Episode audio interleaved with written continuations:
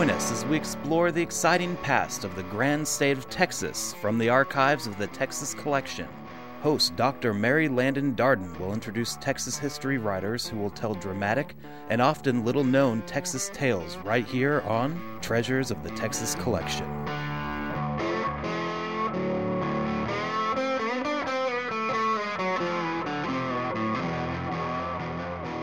Who was Pat Morris Neff?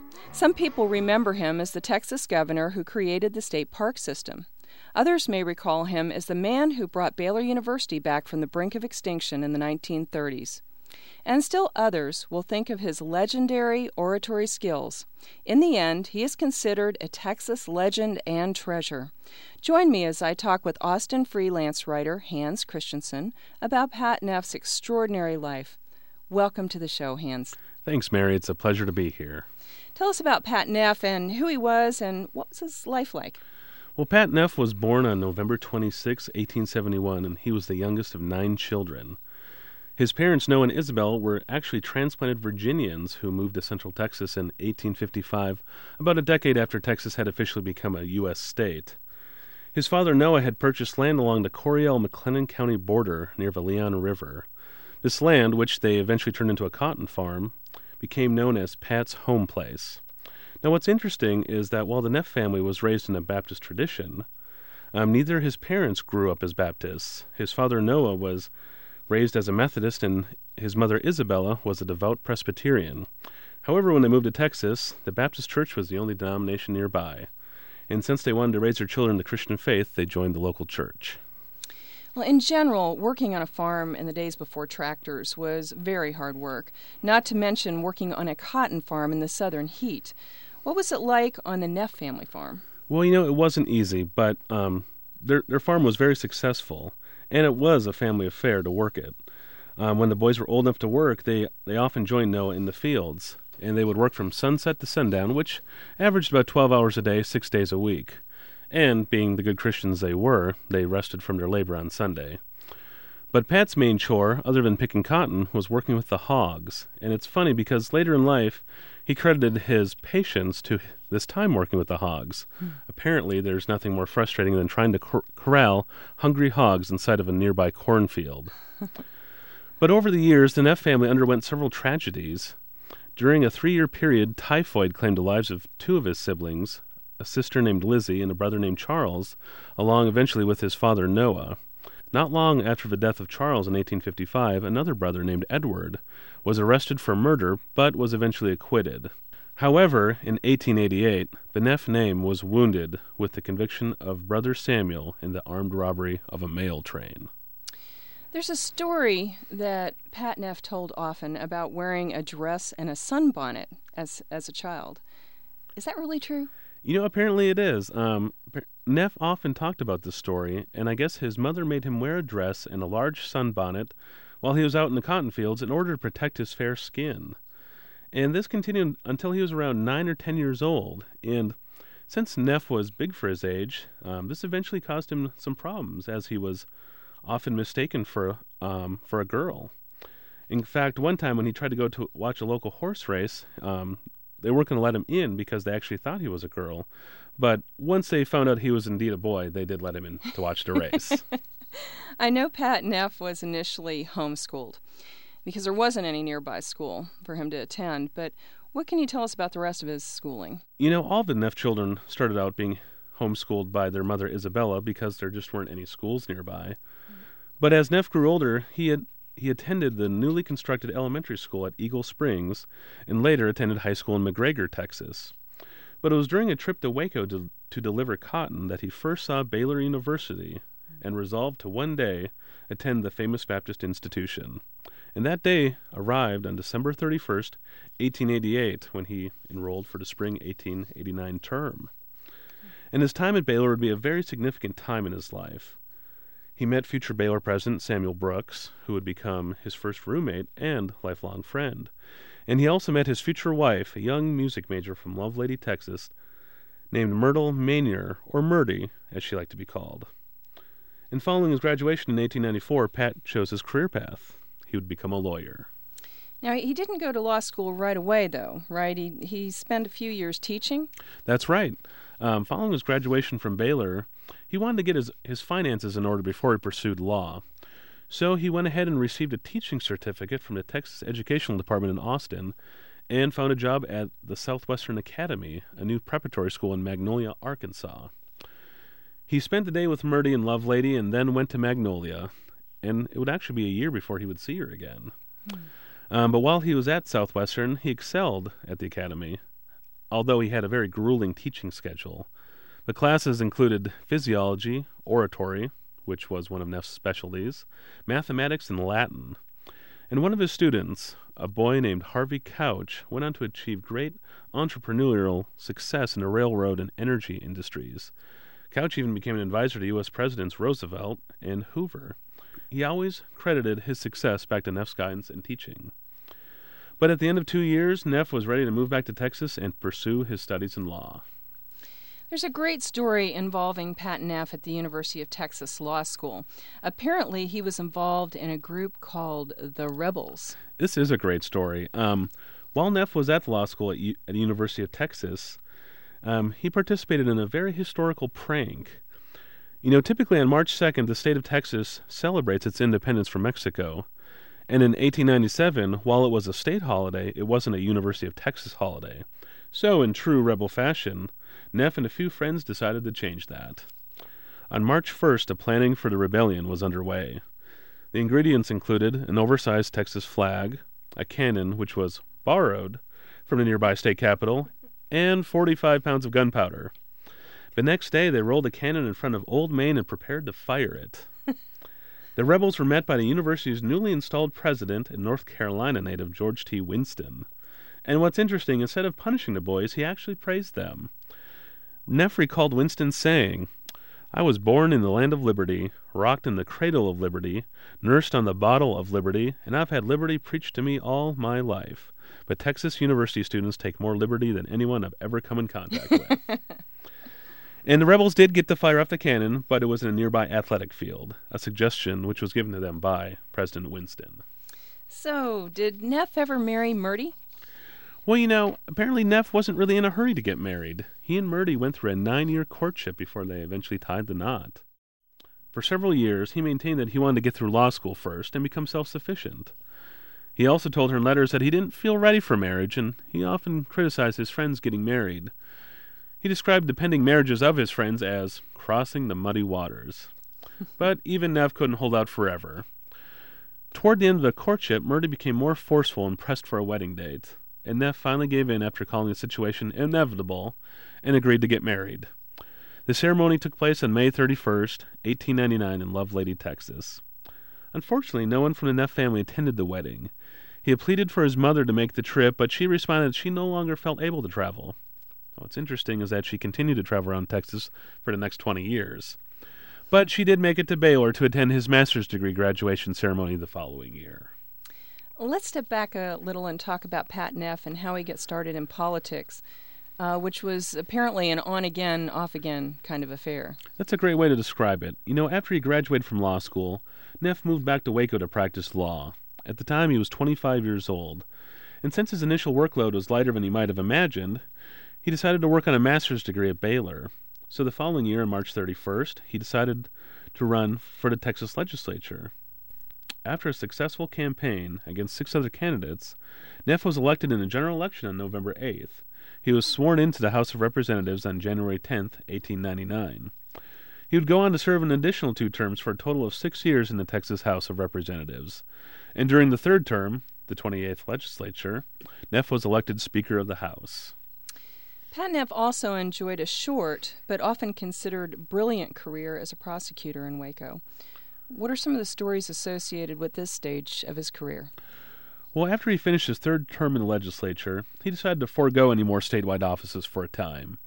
And in 1903, he accepted the position of assistant county attorney in Waco from his friend and then county attorney O. H. Cross, with whom he had served with in the legislature. Along with prosecuting felonies and misdemeanors, Neff was allowed to continue handling clients in his own private practice, too. In 1906, Neff assumed the county attorney's position after defeating a primary opponent and running unopposed in the general election. The following year, he would become the president of the Board of Trustees of Baylor.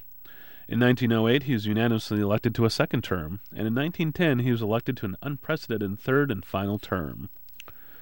During his six years as county attorney, Neff tried a total of 352 cases and won all but 16. Wow.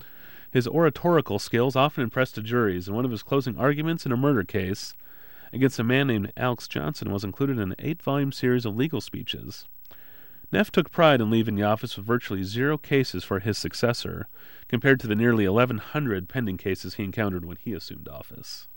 It sounds like Neff was a restless overachiever he must have missed being in politics, because at some point, didn't he run for governor? He did. After Neff stepped down from the county attorney's office, he focused on his private practice for the next 60 years. But during this time, he began thinking of entering politics again, this time as governor. Once he made his decision in 1919, nearly a year before the primary election, he began to get the word out to his friends and colleagues of his intention to run for governor. And since Texas was such a heavily Democratic state at the time, the real voting took place in the primaries and runoff elections. After immense campaigning in 1920, Neff secured the party nomination. By the time the general election rolled around November, it wasn't even a contest. Neff won very easily. Hmm. Pat Neff was a man of strong convictions, I know, and one in particular involved questionable beverages. uh, this became sort of an issue and perhaps even a liability during his campaign for governor. That's right. When Neff was running for governor, he had a bit of an image problem that he had to overcome. His opposition described him as a mollycoddle, claiming he had never shot a gun, baited a hook, or drunk anything stronger than Brazos River water. Neff worked hard at reversing this perception by presenting himself as a hunter and a fisherman as he traveled around te- Texas campaigning. And a funny story involves Neff at a duck hunting camp. After a day of hunting, Neff's friends discovered that he had carried an unloaded gun all day long. The next morning, the men decided to play a joke on him for his lack of contribution to the hunt. The cook began to dish out plates with cooked duck from the previous day, but when he got to Neff, he served him a plate with a wooden duck decoy.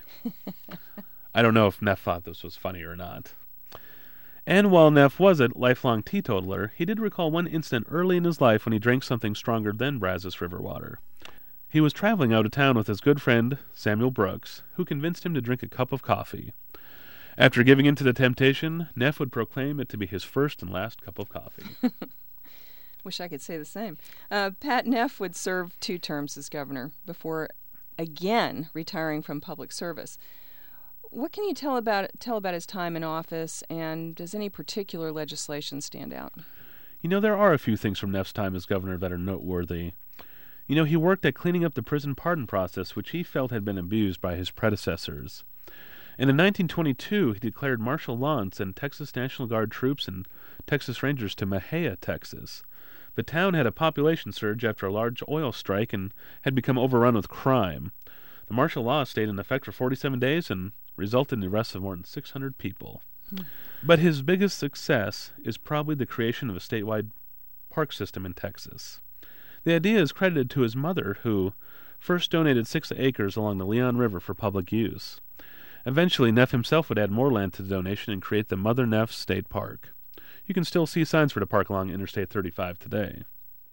You know, the park system was something that was that was important to Neff, as is evidenced by his campaign kickoff speech in 1922, which said, The state should establish parks, both large and small, throughout her broad borders.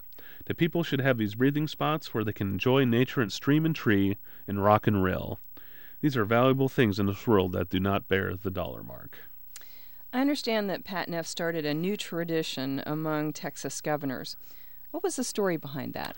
Well, being the good Baptist he was, it's no surprise that Neff left a unique gift behind when he left the governor's mansion in 1925. it was a Bible with an inscription, which read, Presented to my successors in office. He also underlined a passage from the book of Psalms, chapter 119, verse 105, which must have been important to him. It reads, Thy word is a lamp unto my feet and a light unto my path. And while I don't know if this practice is still in effect today, Several governors after Neff, including Ma Ferguson, Dan Moody, and James Allred, continued the tradition.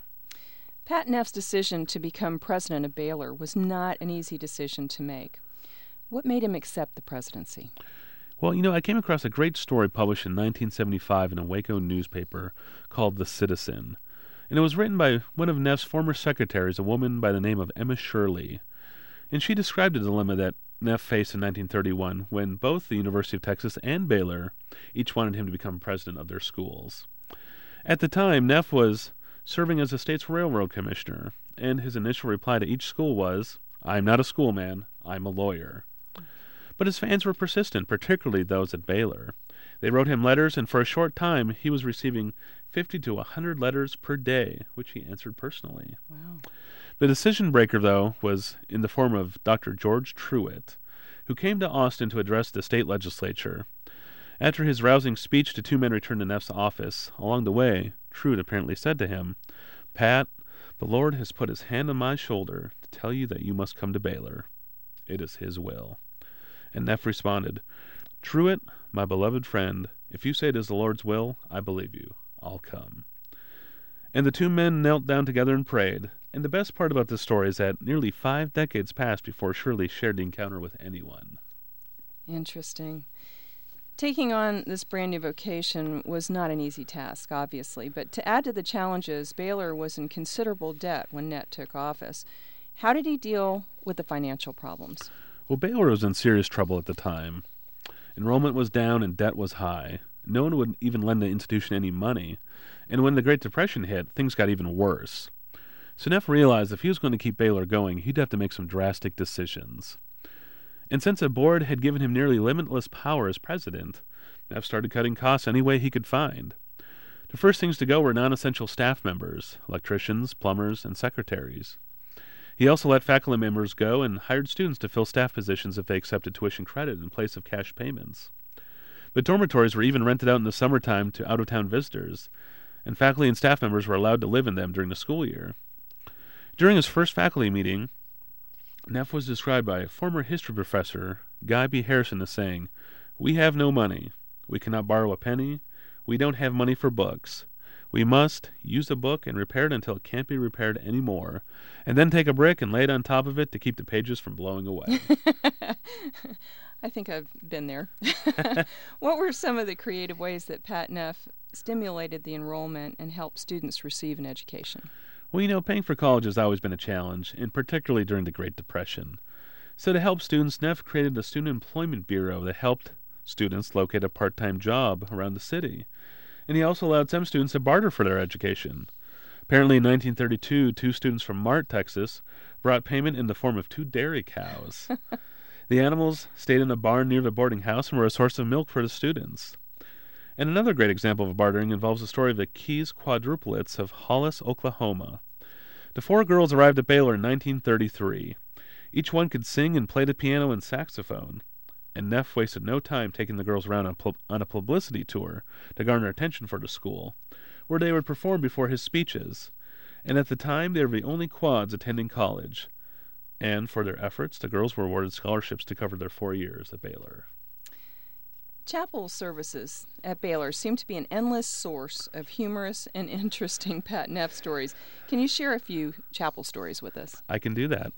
You know, chapel attendance was, was important to Neff. He required students, faculty, and staff to attend the daily services. And he also hired students to patrol during the service as chapel attendants. and while he periodically shared the stage with visitors, he typically delivered fiery sermons about his perceived evils on campus. His targets often included smoking, drinking, dancing, and, of course, missing chapel. Of course. And he didn't stand for any funny business during chapel either. One of my favorite stories I found is about a student who stood up during the service just before the opening prayer. The student informed Neff, The Lord asked me to lead prayer today. Neff, no surprise, was not amused, but was quick with his rebuttal. Young man, if the Lord wants you to lead the prayer, he will tell me. But you know, there was another chapel disturbance that didn't incur the wrath of Neff. I'm not sure what year this took place, but one morning a group of 300 businessmen from Waco interrupted the service by storming the stage. Their intent was to honor Neff for his service to Texas, Baylor, and Waco. He was proclaimed Waco's first citizen that day, and I'm sure Neff was both surprised and honored by the gesture. Wasn't there a famous coughing incident in chapel? There was. Um, Apparently, there were a few students who started coughing loudly one day during a service. And a few days later, the coughing sort of caught on and, and increased. Neff became so agitated, he finally banned coughing from chapel. And three students, who may have been, may or may not have been the instigators, responded by writing a satirical letter to Neff and distributed around campus protesting his proclamation. But Neff didn't find the matter funny at all. In fact, he called the three students up to the stage a few days later and publicly expelled them from Baylor. And public expulsions during chapel became a regular occurrence during his time as president. By the 1940s, the United States pulled out of the Great Depression, and soon Baylor followed suit. How did Baylor in the 1940s compare to the decade before? Well, Baylor was, was heavily involved in the war effort. You know, Neff brought military programs to campus, and a large number of students actually served in the armed forces. In following World War II, Baylor saw an increase of students during, due to the returning veterans taking advantage of the GI Bill. And while these students allowed Baylor to expand its campus and offerings, Neff often found himself at odds with many of these new students. His authoritarian attitude may have worked when Baylor was struggling in the 1930s, but now he was butting heads with young men who had returned to college after experiencing the horrors of war. There are a number of, of famous pranks, Hans, in, involving Pat Neff during his time at Baylor, and one in particular stands out. Something to do with alarm clocks? Yes, and this best known prank against Neff happened in 1941 during a chapel service. Of Um, course. of course. The night before Dr. George Truett was scheduled to speak, a group of students climbed into the attic of Waco Hall with ten wind up alarm clocks. They were timed to go off every three minutes after Truett began his speech. And the result was better than any of the students could have predicted. By the time the third alarm went off, Neff had to dismiss everyone because of the chaos. and he was not amused by the stunt, but apparently Truett took it well. But you know, even despite his strong arm disciplinary tactics, Neff showed that he could be a good sport and have a sense of humor sometimes about some of the additional pranks in the 1940s. In fact, one day, Baylor football center Bob Nelson tackled Neff to the ground after accepting a dare. He tried to flee, but Neff recognized his assailant. And sometime later, Nelson was summoned to Neff's office, where he received a signed photo of the president. There's another great story of, of a group of students who rolled Neff in the snow after he arrived on campus on a wintry day. And again, he let the incident pass without punishment. When did Neff retire from Baylor? Well, you know, Neff finally offered his resignation to the Board of Trustees on November 7, 1947. And he intended his last day to be December 31st of the same year. By this time, I think he had grown tired of the fighting with the board for control of the university. And he may have realized that it was time for someone else to take over. He had really done what he had set out to do, which is to keep Baylor from going under. And interestingly, even his resignation would turn out to be controversial. The faculty and the Baylor Student Council, both by unanimous resolutions, asked Neff to reconsider his decision. The show of affection did not sit well with the Board of Trustees, though, who had become determined to accept the resignation. And in the end, Neff did, in fact, step down after a nearly 16 year tenure as Baylor's president. What happened to Neff after he retired? He was still a sought after speaker, although his schedule was, wasn't what it used to be. He also dealt with some bitterness associated with his time as Baylor's president, although it seems he, that he made peace with it before his death. And his wife Myrtie was with him when he passed away on the morning of January 20th, 1952. His funeral was attended by more than 2,000 people. And a flattering account of the service appeared in the Waco News Tribune. It reads Pat Neff returned to his beloved Earth Monday. It was a perfect union. The two had never been far apart. No matter how far Pat Neff went in public life, and his career as a statesman and an educator stands unchallenged, he always came back home to the soil. Hans, what are your closing thoughts about Pat Neff and his place in Texas history? Well, you know, I've just hit a few of the highlights surrounding Neff's life and career, and we just don't have enough time to cover everything that he was involved in.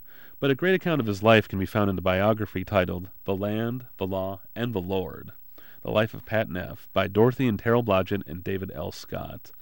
And you know, I really liked this book's closing summary of, of Neff's life. It reads In the end, then, Pat Neff was a man a bit out of step with the times, but more than fifty years after his death, he remains a larger than life figure in Texas history. Despite his flaws, he provided leadership and direction at a difficult time and under difficult circumstances. And I think that really sums up Pat Morris Neff. Hans, thank you for sharing these stories of the life and service of a great Texas treasure, Pat Neff. Thanks, Mary. I enjoy being part of this project.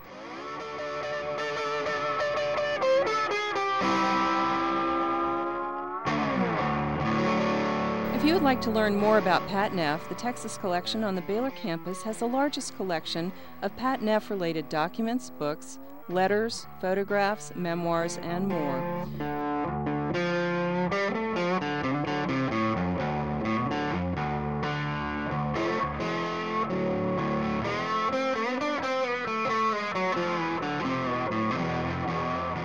You have been listening to the Treasures of the Texas Collection.